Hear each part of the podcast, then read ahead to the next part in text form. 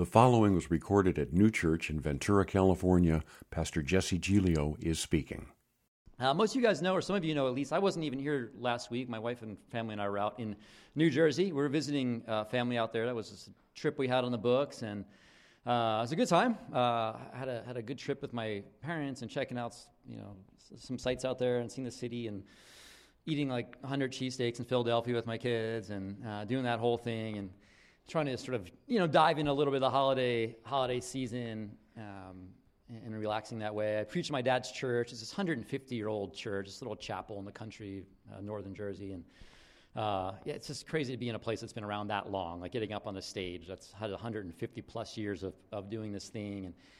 And one thing about that church, I mean, it's seen a lot of different people over that time, right? And it's had uh, had some ups and downs, and there's been things that have come and gone, and there's been seasons of, of real sort of bounty and, and harvest. And There's seasons where it just feels like it's almost not going to make it, but there's this pattern of a longevity that allows it to have a space in so many hearts and minds in the community. And something about that, just a staying power of being present, of being available. And I think the church, the church has that. It's one of the things we have going for us. And the church can mess up. I mean, it has, and it, and it, and it will do so. But just in general, this thing's been around a long time, trying to help people find hope and comfort uh, in these seasons. And especially being from, from our side I think this place is as, you know, almost as new as you can get to be standing in the midst of a, another sort of community that's just been around for uh, that long was, was sort of honoring and, and, and encouraging as well. But uh, so we're out there uh, last Monday night, uh, we're in bed. I think it was felt like the middle of the night out there, and you start getting texts and calls from out here. And uh, Amy did. I think I was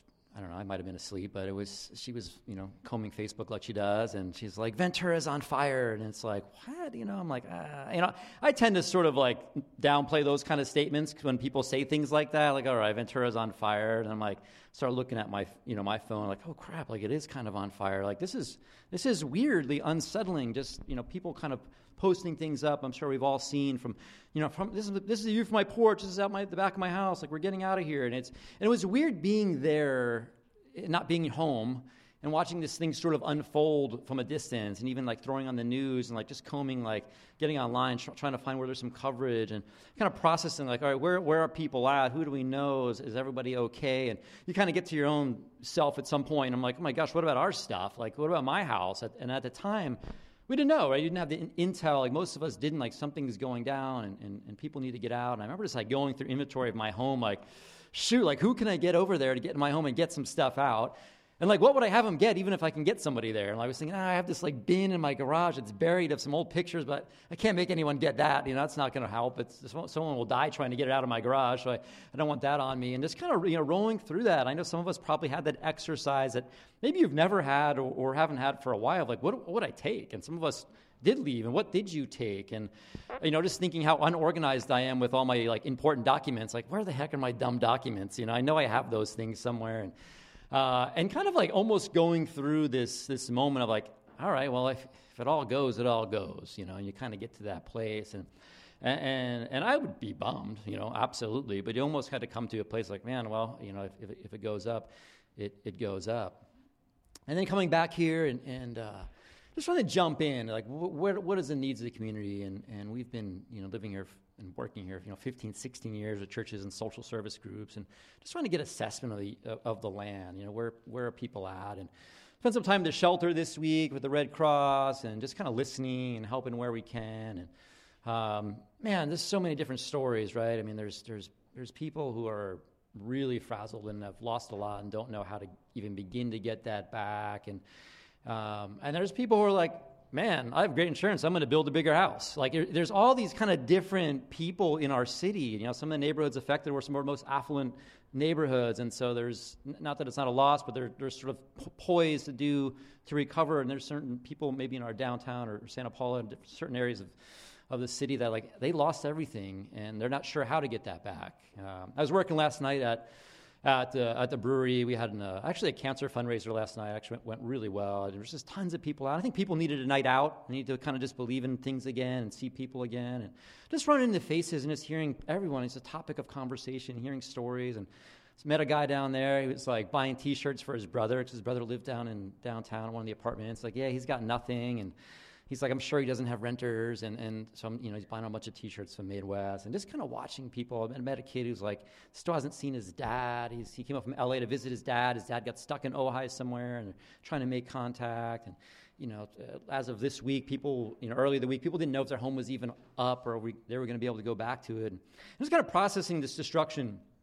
One of the things I heard, and I'm sure you, you've heard as well, and it's been kind of noted here, most everyone I've talked to, at the end of the day, as much as we sort of kind of ache to see this happen to even to our landscape and, and our neighbors. At the end of the day, it's like, well, we're glad everyone's okay. Like, yeah, they lost it, but they're okay. And that's kind of a, a common thread in these sort of things. Everyone's okay. And it's amazing in this situation that yeah, everyone is, at least, they're at least living, right? They're okay. There hasn't been any major tragedies uh, uh, um, that way. You know, no one got hurt that bad. Nobody died. There was a car accident. But they just sort of you're like, it's okay. We're going to be okay. We're going to be okay. And, and have you ever been in an accident or, or known someone in an accident, like the car accident thing, right? Like, I, my, my daughter's getting ready to, to drive. And so I'm like going through all these things, like, oh my gosh, I was a nightmare when I was driving. Like, I don't know how my parents ever let me drive. And, and just being out on the road and, and, and being in, you know, I had a couple accidents and, and family members. And, and, you know, if you get in these accidents or you've had someone call you, been in one, you call and like, uh, I got in a car accident. And usually, like, especially if it's like the dad or kind of like,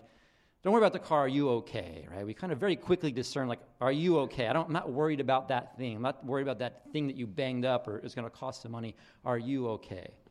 And there's this consciousness in our sort of human being that it's just sort of God given that allows us to have that value, like the, that the human life is the most important. Are you okay? I remember I got a call from my dad a few years ago, years back, and my brother got in a car accident. And uh, I'm like, oh my gosh, like, is he okay? And like, yeah, he's, he's totally okay, but he was driving your car. I'm like, what? I'm like, my dad's like, yeah, it's total. I'm like, that punk, like, he deserves to be in a car accident. I'm, I, I'm going to come punch him now, you know? Like, because it's easy to say, like, it's just stuff sometimes when it's not your stuff, right? And I think we've all felt like, I've felt that way, if I'm honest. Like, oh, yeah, well, you know, they lost their home, but they have insurance. But it's not my stuff. I didn't lose my home. And, and we can kind of go down that road, but it's easy to say it's just stuff when it's not your stuff. And so we have to be sympathetic to people processing these things out. I think about my home and the stuff I would have lost, and I, and I almost would have felt worse for my kids, because especially when you're kids, kids' stuff is all like personal and eclectic, and they're teenage kids in their room, or, or kids with their toys, things they've built, like notes they've written on the wall. Like I'm, and I'm watching some families with kids that like, that's a lot. You, whatever the boxes under your bed with notes in it and a picture of your, you know, your girlfriend, like all this stuff is just, you're not just going to claim that from the insurance industry. It hurts to lose that stuff. And it's easy to say just stuff when it's not your stuff. So it's important for us to be empathetic this time, even if we think people have means to get it back. Right? And I remember thinking that way, you know, obviously, like, oh man, like, we, I'm glad he's okay, but I, I'm really bummed he wrecked my car, you know. But aside from me, like, most people get that it's not that important, right? That, the car is, really isn't that important. That's the image of God on us. That's what would be known as this eternal perspective versus a temporal one, that one that sees beyond this material world. So we can sit back and say, okay, you and I, people who know God, don't know God, there's, there's certain sense of us as, okay, we're okay, I'm glad they're okay. Like that's important. That's the sort of sort of value system. And we talk about eternal perspective, and just, just for a moment today, it's sort of an idea of eternal life, because it's because in some hand you can say, well, whatever, it's just it's just stuff, it all burns up, we're going to move on. Like eh, that's not really eternal perspective. Eternal is not an escape from life; it's just a way of seeing it more fully. So when we talk about eternal life, we talk about the eternal perspective, we talk about the kingdom of heaven and of God. It's not so that we can escape this thing; it's just so that we can see it more clearly, so we can see it the way that, that God sees it right? Eternal doesn't mean that only the future matters, but it's how we live in the present. In John 17, Jesus has this really powerful prayer. He's, he's praying for his disciples and the people around him. And his prayer says this Now, this is eternal life, that they know you, the only true God. So he's praying to the Father. This is eternal life, that they know you, they know you, God, and they know me. They know Jesus, whom you have sent. Like, this is eternal life. It's this relationship with God, and it's just a relationship with Jesus. And getting to know God for, for you and I, wherever we're at, getting to know God and getting to know Jesus, it helps us see reality for, for what it is, for, for like real reality, not our own reality. But that's, that's, that's part of what happens as we get to know God. Like, okay, like, I'm going to be okay. I'm going to see this the way God sees this. Right? In eternal life, when we engage eternal life, when we engage this eternal perspective, it means that we're alive and active to God's environment. Like, what's happening in God's environment now? We can see what's happening in our environment. There's a lot of different ways to go with that. But how's God feeling about this? How can I engage that? How can I listen? How can I be helpful? How can I offer comfort? How can I offer peace, compassion? How does God look at this situation? And that's sort of our call into eternal life. It's not just an escape, right? It would be very, very easy some, for some of us to dismiss everything. Well, whatever, it's just earth. We're getting out of here anyway. Like, that's not God's heart. And that's not comforting to people who've lost everything, right? Oh, don't worry about it. It's just stuff. That's not your stuff. But God's heart, how he sees the situation, how he sees people, is what we kind of want to lean into as the church. So eternal life means that we're active and alive to God's environment, what, what he's doing now. And sometimes that activity in these situations, these seasons, or even if it's just one person next door, it's hurting. Like it's okay to be hurting. It's okay to be a little bit confused and a little bit depressed. It's okay to wonder, like, why did my house make it and that guy's didn't? When I saw people on, on the news and they're like, man, by the grace of God, my home is up and God saved my home. Like, what does that mean to the person who lost their home?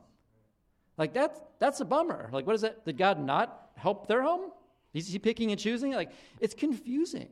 And it's confusing when, when we sort of drag God into these things, but we want to lean into his eternal, our eternal perspective as we, as we get close to him.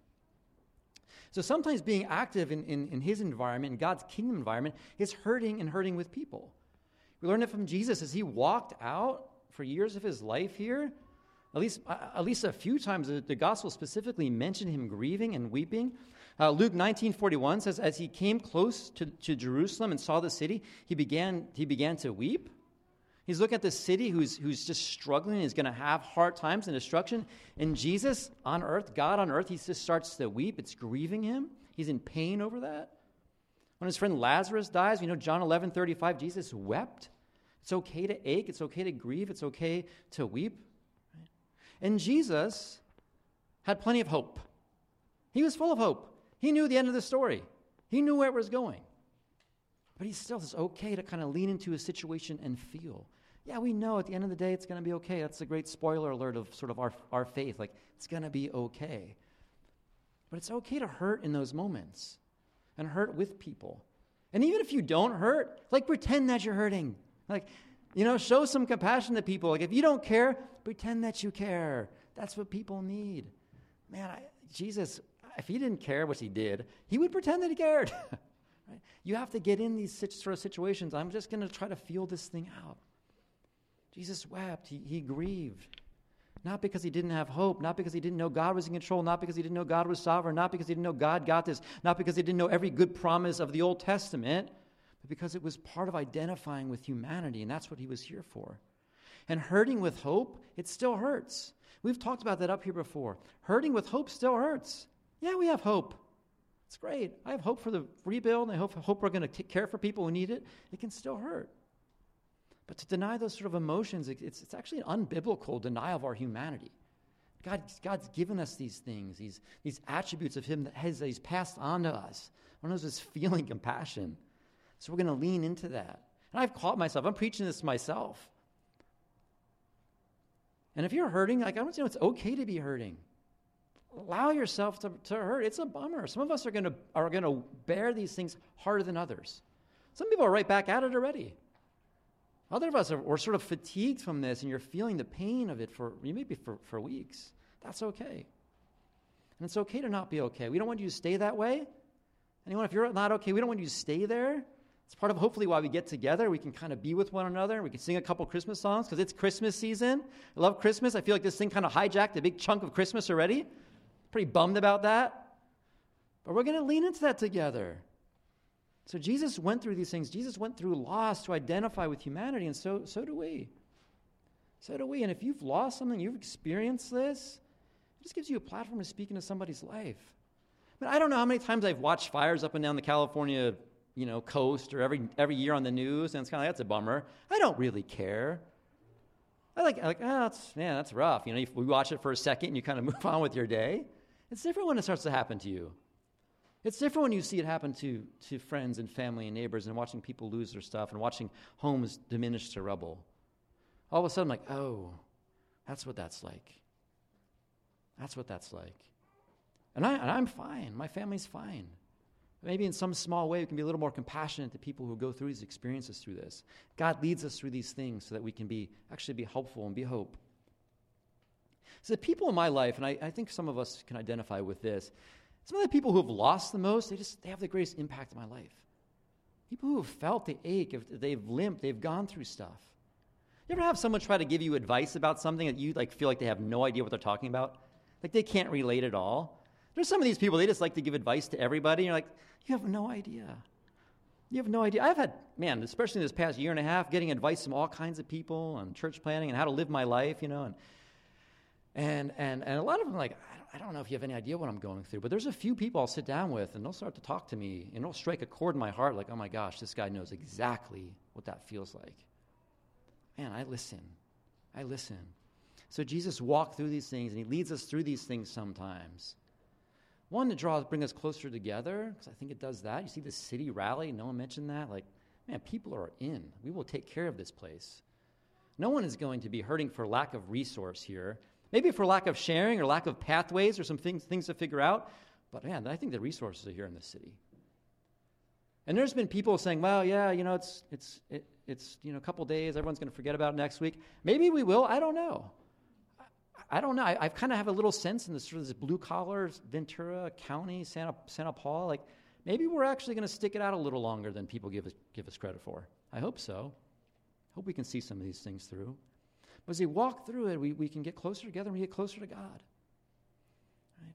I mean, the hardest times of my life, unfortunately, I feel like, yeah, it's when God's actually teaching me stuff and I'm listening. Times are good. I'm not that great of a listener. I'm fine. But man, we're starting to like, oh gosh. Or man, you get away with something like, man, I, I should have lost my house. That was convenient. I didn't. Like, thank you. Right? It, it kind of causes us to pause. Craig Groeschel is a pastor in Midwest, and was reading one of his uh, uh, blog posts from the past week or two, and he said this: "We may enjoy God on the mountaintops, but when we get to know Him, we get to know Him intimately in the valleys." And, it, and it's fun to have these really great mountaintop experiences with God. And some of us have had those. You know, you go to camp, things are good, you know, church is rolling, everything's happy, and like uh, those are important times to get close to God. We, we, we know God in those times. That's, that's part of who He is. But man, when you're really struggling, or you're, you're hurting, or you're looking at other people hurting, like those valleys, like, okay, like now it's now it's gut check time. Now I'm going to feel my way out with this God, and, and maybe I'm going to disagree with him. Maybe I'm going to doubt him. Maybe I'm going to fight with him. Maybe I'm going to struggle with him. But man, you're getting closer to him. You're getting closer to him. Man, my wife and I, over almost 20 years of marriage, like we've had some really bad fights, like deep fights, hard times. Man, we get close in those things. If things are just cruising, eh, you don't even get to know each other that well. When things start to get a little rocky, oh, you can you you get a little close. And we go close to God in these times. And uh, Noah talked about David. And man, David was running from God. He's praising God. He's yelling at God. He's confused about God. That's okay. God can take it. That's what's great about him. He's super secure in himself. That's awesome. Like he's not. You're not going to throw him off by like hammering him verbally, right? He might shoot lightning bolts at you, so watch it. But but now, but like he's like, all right, I, I'm okay. I know who I am. I'm not doubting who I am because you think I'm, you know, bad or not in control. Like it's okay. We flush those things out. And I do know this about, you know, our God. If you've walked as I walk with Him for years, like He's been faithful in the past. He's been faithful in my past. He's been faithful in the past before me. I, I believe He's good in the present. I still believe that. I believe God's good. I don't understand how it all works, but I believe He's good. And so I trust him in the future. His track record's strong. Things will work out. He uses things for good. It may take a little while to see it, but he will use things for good. I'm going to have uh, Noah come back up and, and, Josh. And I think I want to try this. There's, um, if you want to get up and color in the color, paint and draw in the back, or color, we have crayons. I would color. That's where I would go. Um, you can do that. But I, what I'm going to do is we're going to sing a song. And I, I thought if, if you're kind of just aching right now or just kind of weirded out or doubting or not, what I would may just ask during this song, maybe just put your hand up. And if there's someone around that person, I, would you pray for them or across the room? Just, you don't even have to talk. We don't have to hear everything. But if you're just, if you just feel like I just need someone to put a hand on my shoulder and pray hope into my life, just put your hand up. And we're not going to make you get up and explain it. If you want to, you can. But uh, just as we sing, or take some time, just just rest. And if you just need to sit there and be quiet and just be still know that I'm God, do that. Um, yeah, man, uh, you guys can't see it, but there's a really cool sunset out there tonight, too. So I should turn around and look out the windows. Um, it's good. God's good. Uh, thank you, God, for this afternoon, just for who you are. Um, who you are, God. You're good. And we confess that. And we don't understand these situations. I don't understand why some people have to go through stuff and some don't. Uh, but Lord, help us to be us to be helpful, Lord. To be your hands and feet in the narrative of the, these cities in these coming days and weeks. Us to be empathetic, to be generous. Um, Spirit, we invite you to maybe touch lives that just need to be touched, Lord. Maybe this is this is a season for some people to draw close. We thank you for who you are. The preceding was recorded at New Church in Ventura, California. Pastor Jesse Giglio was speaking. For more information about New Church, go to neuechurch.com. That website address again is neuechurch.com. Thanks for listening, and may God bless you and yours.